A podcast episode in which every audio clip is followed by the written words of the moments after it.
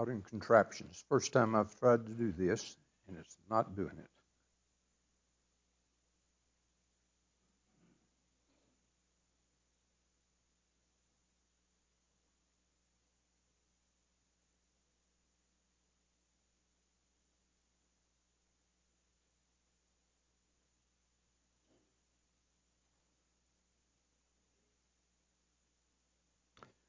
We'll skip it.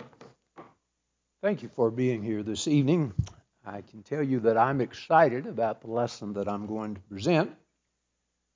It's based upon a truth that probably all of us know, or most of us know, but it's one of those things that sometimes we just need to sit down and think about and put into words and to realize what it's telling us.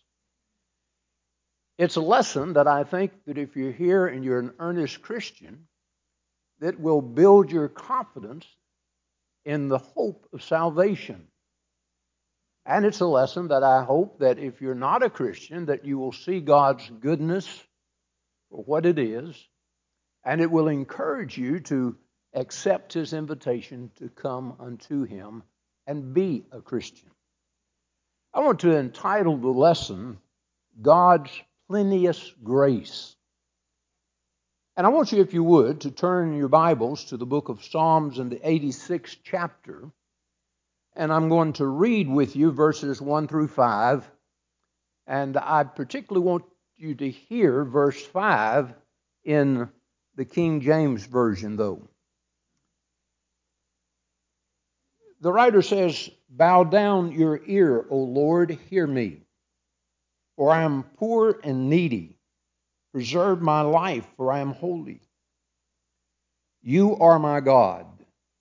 Save your servant who trusts in you. Be merciful to me, O Lord, for I cry to you all day. Rejoice the soul of your servant. For you, O Lord, I will lift up.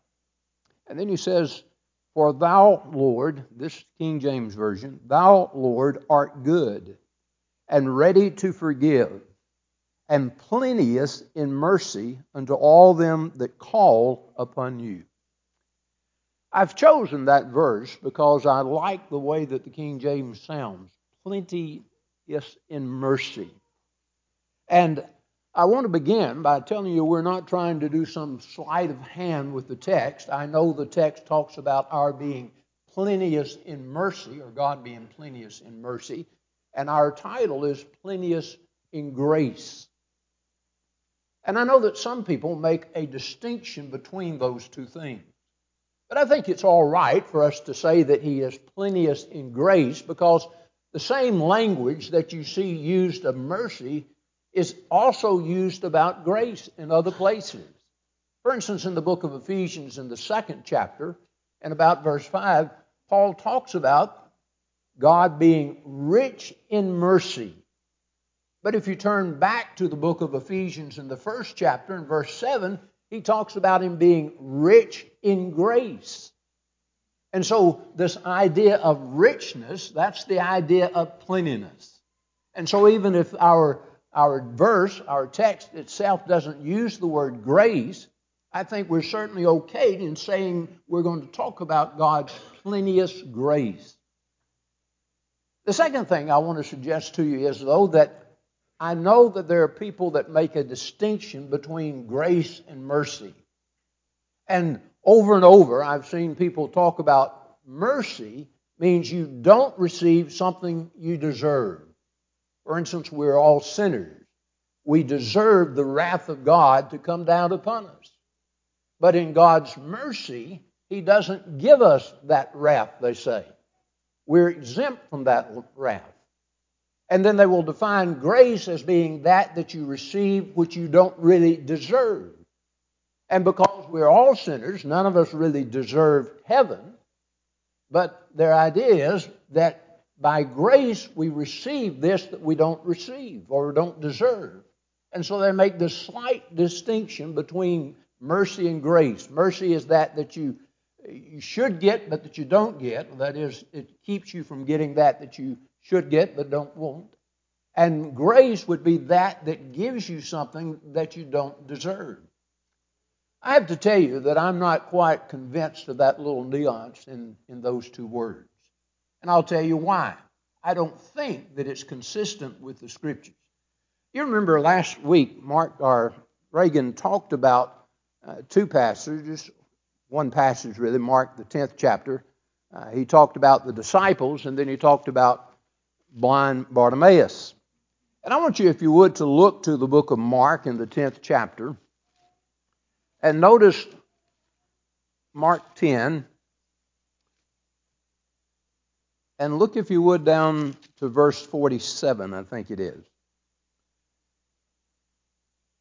It's talking about Bartimaeus and says, When he heard that it was Jesus of Nazareth, he began to cry out and say, Jesus, son of David, have mercy on me. Now, what was Bartimaeus wanting?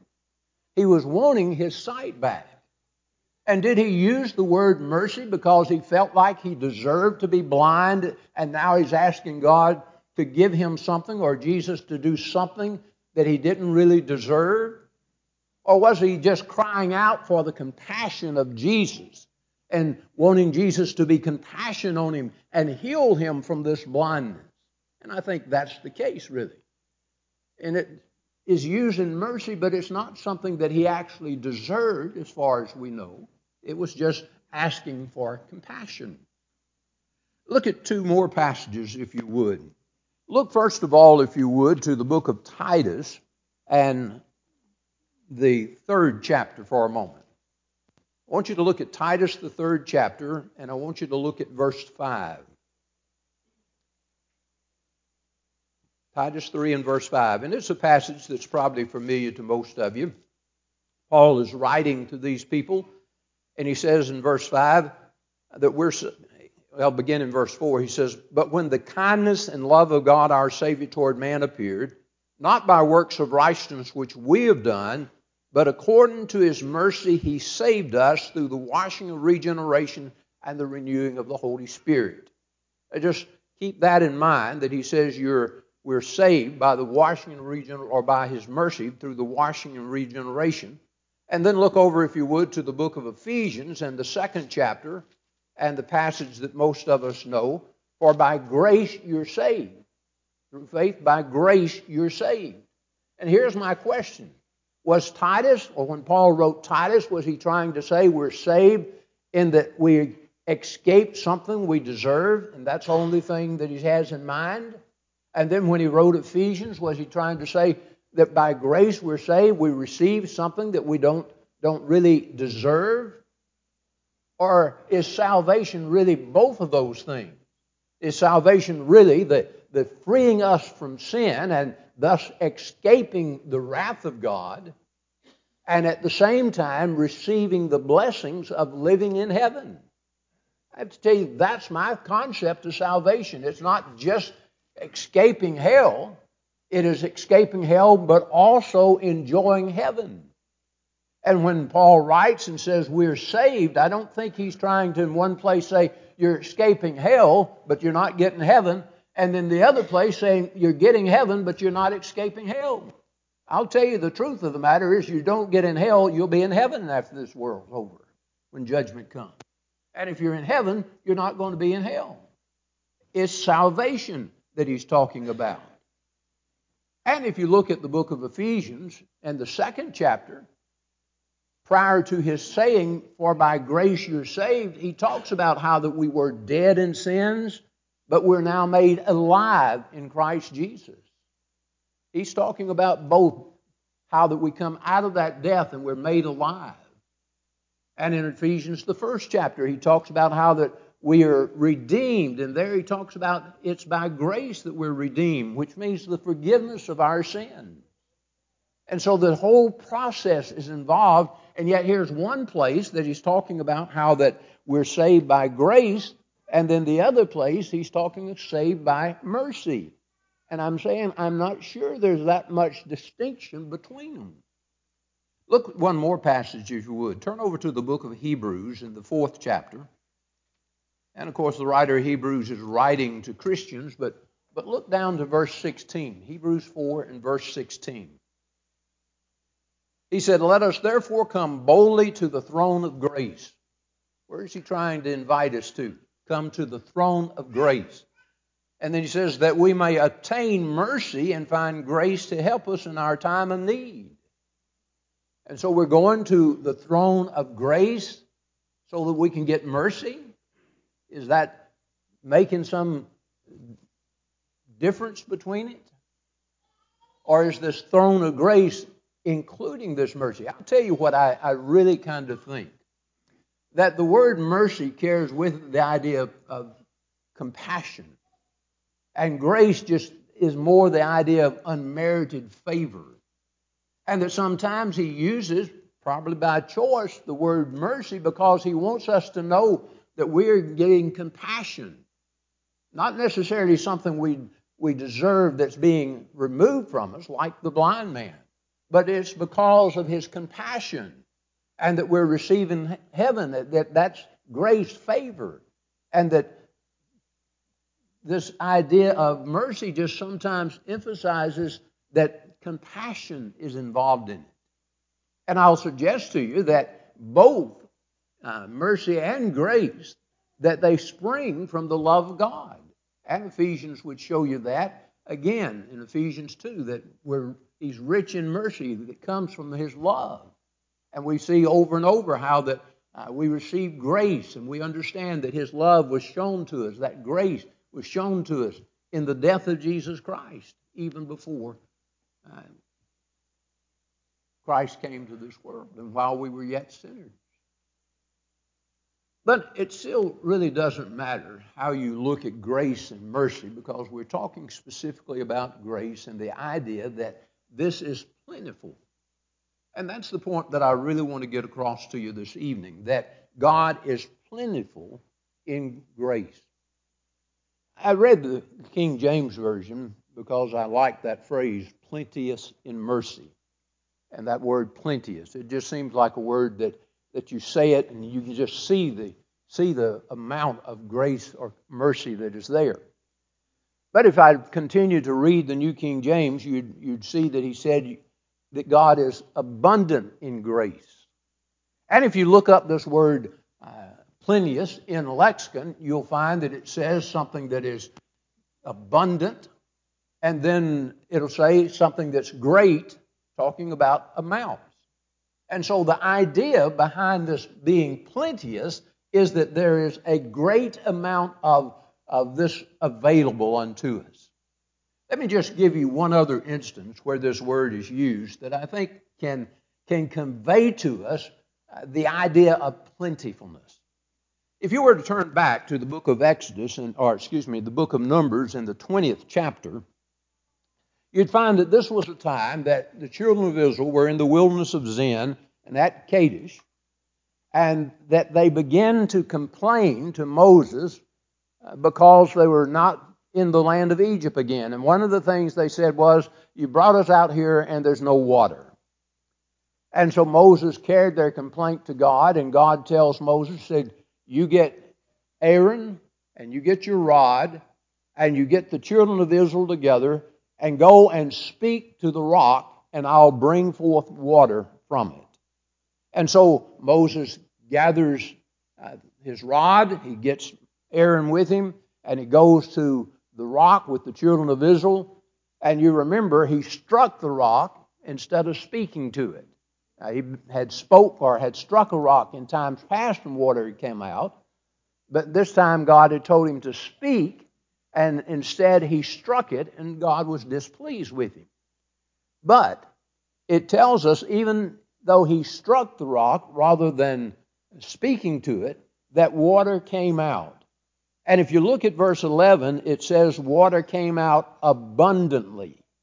And that's the same word that's translated plenteous. And here's my thought how much water did they have? Do you think they had to, to get there and just measure out little bits and each one of them got a swallow of water maybe that day? That text says that there was enough water for all of Israel and for all their animals. And my point is that here it came out abundantly. Same word that's used about our grace. And what we understand, or at least what I envision in that water coming out, that there was not one Israelite that wanted water that there wasn't water for. They didn't go around passing out water and get to the end and say, Oh, I'm sorry, there's not enough water for you. There was enough water for every one of those Israelites and even their animals. And I suspect there wasn't just a swallow, that there was enough to quench all of their thirst and probably some left over. And the point being that that's the attitude or, or what he's saying about grace. That it's not just meted out a little by little, that it's abundant. That there's no one that needs grace that will come up short because God is insufficient or because His grace is insufficient. There'll be some that don't receive the grace, and we'll talk about that more in a minute, but it won't be because God is insufficient in grace. His grace is plenteous. Let me give you two examples that I think that shows you that how gracious God is and how plenteous his grace is. Look first of all, if you would, to the book of 1 Timothy and the first chapter. And you probably already remember that this is a passage where Paul is writing about his past life. And if you look down in verse 13, he says, Although I was formerly a blasphemer, a persecutor, an insolent man, but I attained mercy because I did it ignorantly and in unbelief. And so here's Paul. We remember Paul uh, first shows up at the end of chapter 7 of Acts where he's holding the coat of those that stoned Stephen. And then we read about him in the first part of Acts 8, where they're making havoc of the church, and he's involved in that. And then we see him in chapter 9, where he is uh, going forth from Jerusalem, even up unto Damascus, so that he could persecute and put Christians to death. And that's, of course, when the Lord appeared to him.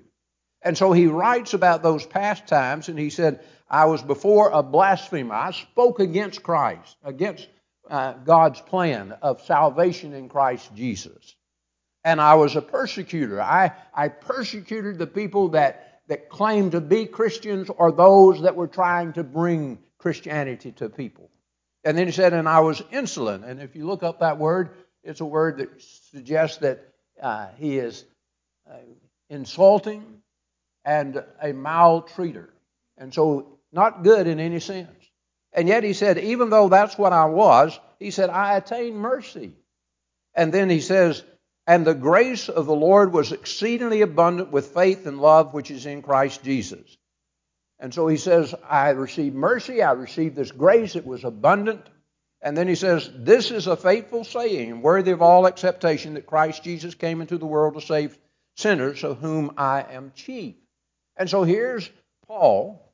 He has been a blasphemer. He's been a one that has persecuted Christians, put Christians to death, going to put Christians to death when he was converted, and yet there's grace sufficient to cover all of his sins and to give him a home in heaven and to make him a servant of our Lord and Savior Jesus Christ. That's, a, that's something, isn't it? I can tell you that I've never killed a Christian. I've uh, never killed anyone. And so, doesn't it stand to reason that there's an abundance of grace that's available?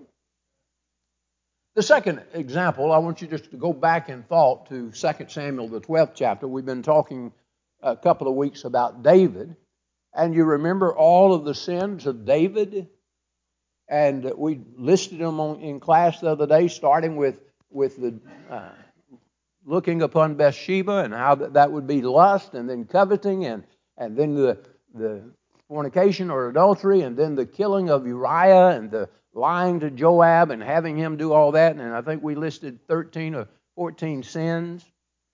And yet, in the book of Acts, in the 13th chapter, in verse 22, he is spoken of as a man after God's own heart. And you see passages like the book of Psalms in the 32nd chapter where he is praying and asking for, for forgiveness. And you see Psalms 51 where he, he shows you his heart and how grieved he is that he did this after Nathan said, David, you're the man. and all of those sins. And God is still willing to forgive him and calls him in the New Testament a man after God's own heart. I'll tell you that that's where this sermon really started some time ago as it developed in my mind. That I thought about here's David and all of the misgivings that he did, and yet he is still counted as a man after God's own heart.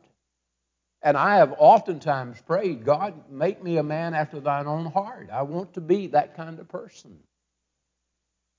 And doesn't it stand to reason that if, if I am trying to be a man after God's own heart, that there's grace that is sufficient to cover any sin that I commit as long as I'm true to that purpose? Even if I get off the way for a while and, and sin and weakness or whatever, if I don't lose sight of my purpose that I am trying to serve God with all my heart and soul, doesn't just stand to reason that there's grace sufficient to cover me too? And that's the point that I really want to get across. That if we are earnest Christians, truly striving to do right in God's sight, that there is grace sufficient to cover our sins. Now, I don't mean this to be any comfort for the person who has deliberately determined that he's not going to be a Christian. I don't mean it to be any comfort for those who go out and, and have a heart of disobedience and they do those things knowing they're wrong and wanting to do those things that are wrong and not wanting to do God's will. But for those of us who are trying to be men after God's own heart, we should be able to look at Saul and Paul, and we should be able to look at David, and our confidence toward salvation should be increased or certainly boasted and not brought down. And know that as long as we're striving earnestly to be what we should be, then God's going to take care of us. There's a passage in the book of Philippians in the third chapter that to me just summarizes what we need to be as Christians. It was Paul writing the, the book of Philippians in the third chapter and starts somewhere around verse 13 or so. And and he talks about how that uh, he sought to be righteous not with his own righteousness, but by faith, faith in Christ Jesus. And he's saying, I'm not trying to, to earn my salvation by keeping the law. I realize I can't do that. That's not how I'm doing it. I'm relying upon God's grace, upon the blood of our Lord and Savior, Jesus Christ. And then he goes on further and he says, Here's what I do. He says, I count those things behind me as past. I, I don't try and hold on to those things. He particularly was talking about all of the fleshly uh, accolades he could have had in the flesh. He didn't count those anything. He said, I count those as dung. They're just nothing, he says, anymore. And that's the way we've got to be. We've got to realize how precious salvation is and know that it's more precious than anything that this world has ever offered us or any height that we could gain in this world without Christ Jesus. And then he says, This is what I do. I, I press toward the mark. Notice he, he knows where he's headed. He wants to get to heaven. And he said, I press toward that. I, I don't know the exact words, but it seems to me like if you see one of those runners that's getting close to the finish line and, and he's just stretching, trying to, to get there as quick as he can and as fast as he can, that, that's the kind of thing that Paul's talking about. I press toward the mark, toward the prize. I, I want it. That's where my heart is, and that's what I'm trying to get to. And then he says that we need to do that. And he says, and if we like anything else, God will show it to us. If that's our heart, then God will show it to us. And so he says, walk wherein you've attained. And if God, if there's something else, God will show it to us. I'll tell you, I don't know any more that a Christian can do than that. And I think that's what God requires of us as Christians. He wants us to, to count Him the most precious thing that we can have. He wants us to set our eyes on heaven and to press toward that mark and always be diligent, studying to show ourselves approved and to walk wherein we've attained and also be of the mind, Lord, if, if I've done something wrong, show it to me because I want to correct it. And I'm confident that if that's our attitude and that's our heart, then there's grace sufficient to cover my sins and to give me that home in heaven and to remove the sins from me. There are a couple of things, though, that I, I, I want to, to point out. Some people have the attitude that grace is just automatic. In fact, there's about three things I want to suggest to you, and I'm just going to go ahead and tell you all of them, then we'll, we'll talk about them as we go. Uh, some people think that grace is just automatic, that you just live your life like you want to, and, and then when we get into judgment, God's just going to say, Well, you weren't real good, but I'm gracious, you go on in. The second thing, I want us to know that grace is found in Jesus Christ because there's some people that, that want grace, but they don't want it in Christ Jesus. But grace is always in Christ Jesus. And then the third thing is that there are people that think that there's nothing for us to do uh, to receive this grace, and that's incorrect too.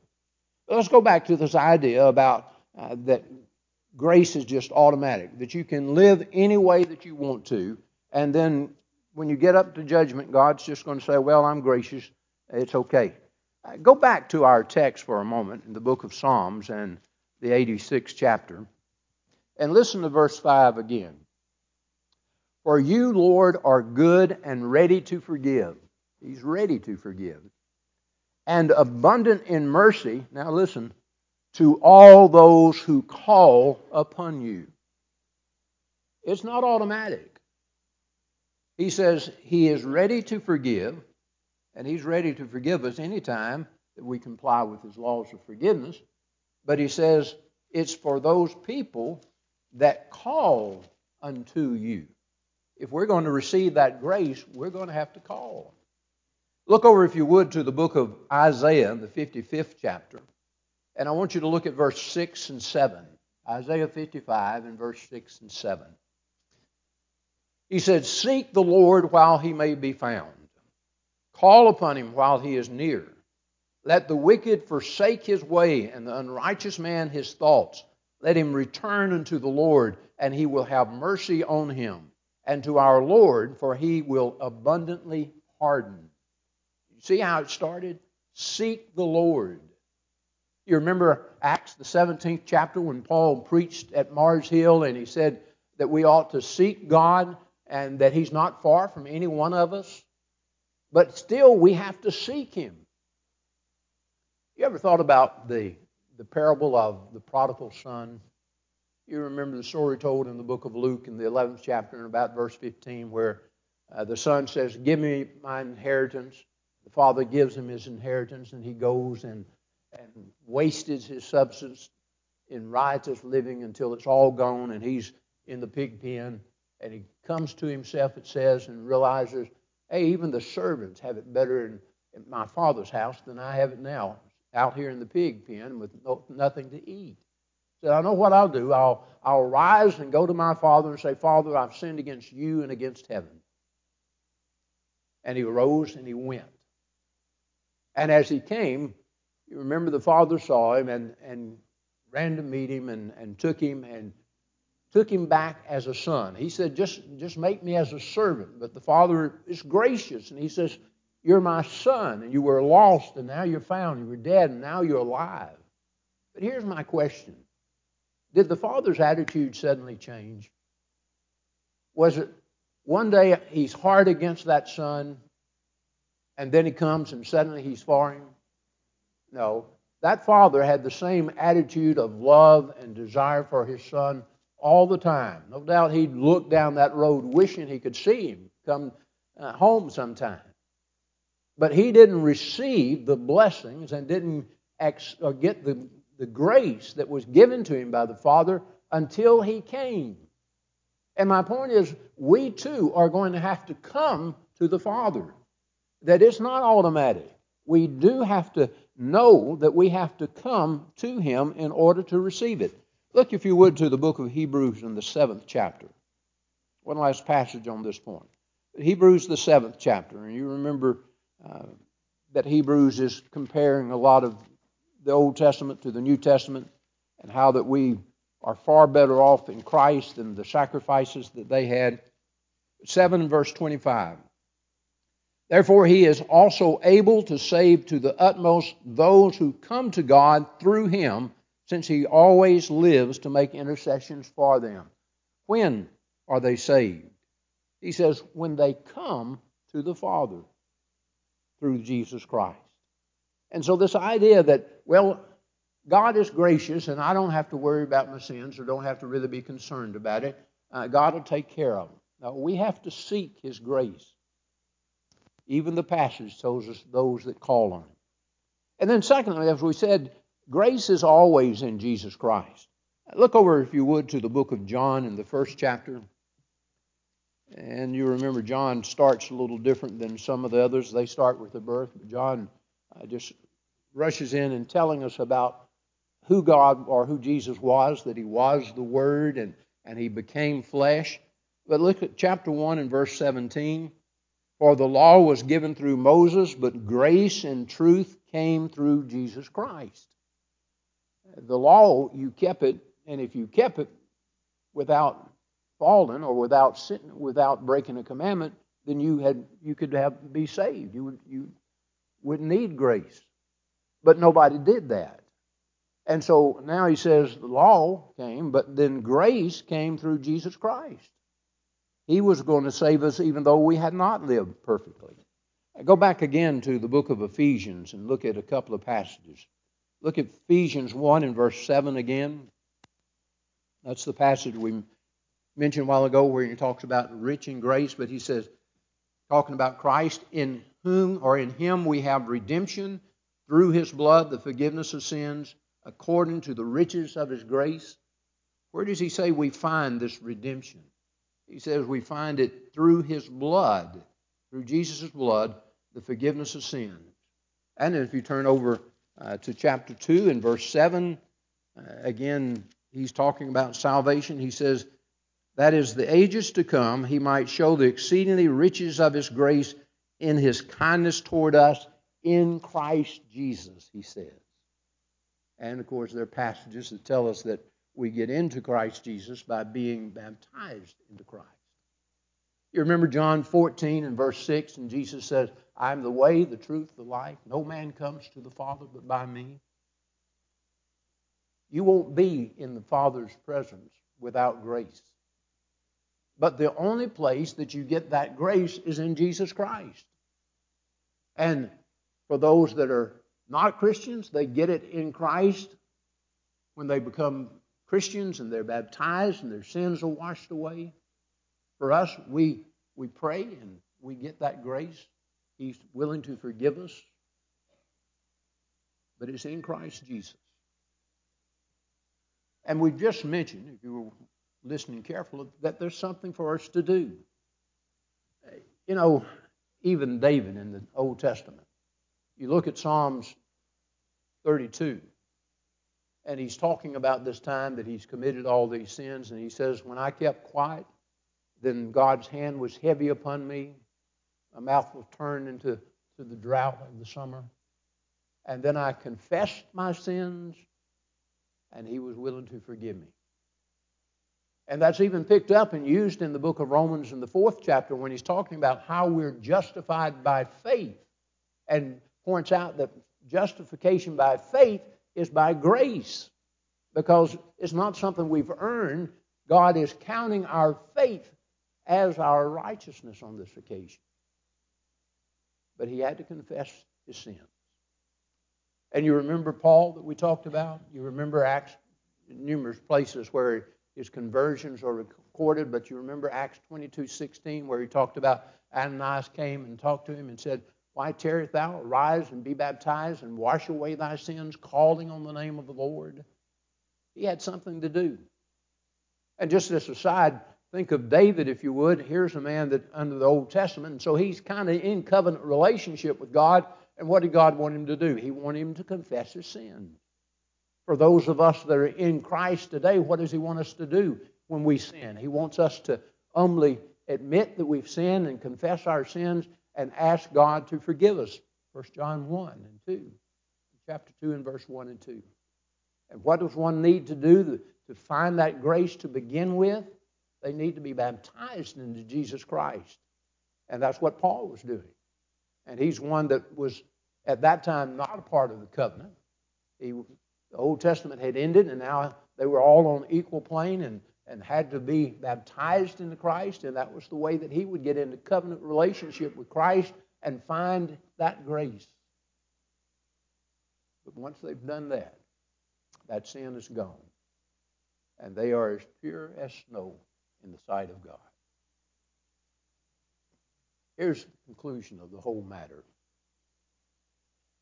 that if you stand before God in judgment and you are lost, it will not be because God's grace is insufficient and just doesn't reach out for you. It'll be because you don't have a heart after God's own heart, maybe a heart of disobedience, that you're, you're content to commit sin and to keep on committing sin, that you commit those sins and, and it doesn't grieve you. You don't worry about the fact that you've just saddened God because you've let Him down and you've fallen short again. No godly sorrow. Maybe a little bit of sorrow if you got called or something, but not godly sorrow. Not, not I am so sorry, Lord, that I've, I've yielded to sin. It won't be because of a lack of grace, but it'll be because of a lack of obedient heart or because of a lack of faith. I've said before and say again this evening, but there is no reason for us not to be successful as Christians. Because even if you've been somebody that would have been a murderer, even if you've murdered Christians because they were Christians, we have an example where God saved somebody like that. And what more could you do? And, and what more than Paul saying, this is a worthy of saying, worthy of all acceptation, that Christ Jesus came to seek and save the lost or to save sinners, of whom I'm chief. Can't get any worse, he says. And so you're not you're not out of grace, not out of the reach of grace, I'll put it that way. And even as Christians, if we sin, if we're sincerely trying to press toward that mark, walking wherein we've attained, asking for forgiveness, and asking God to show us where we fall short, He'll do that, and we can be saved. No reason in the world for any of us to be lost. If we're lost, it's because of our choice or because of our neglect. As the writer of Hebrews says, how can we, how can we be saved if we neglect so great a salvation? I want you just to go home knowing that the grace of God is plenteous. He is ready to forgive, and that all of us can expect to get to heaven because of His grace if we'll just do what He says. You're here this evening and subject to the invitation in some way, and we can assist you. Then we'd be glad to do that as together we stand and sing. Affections been nailed to the cross?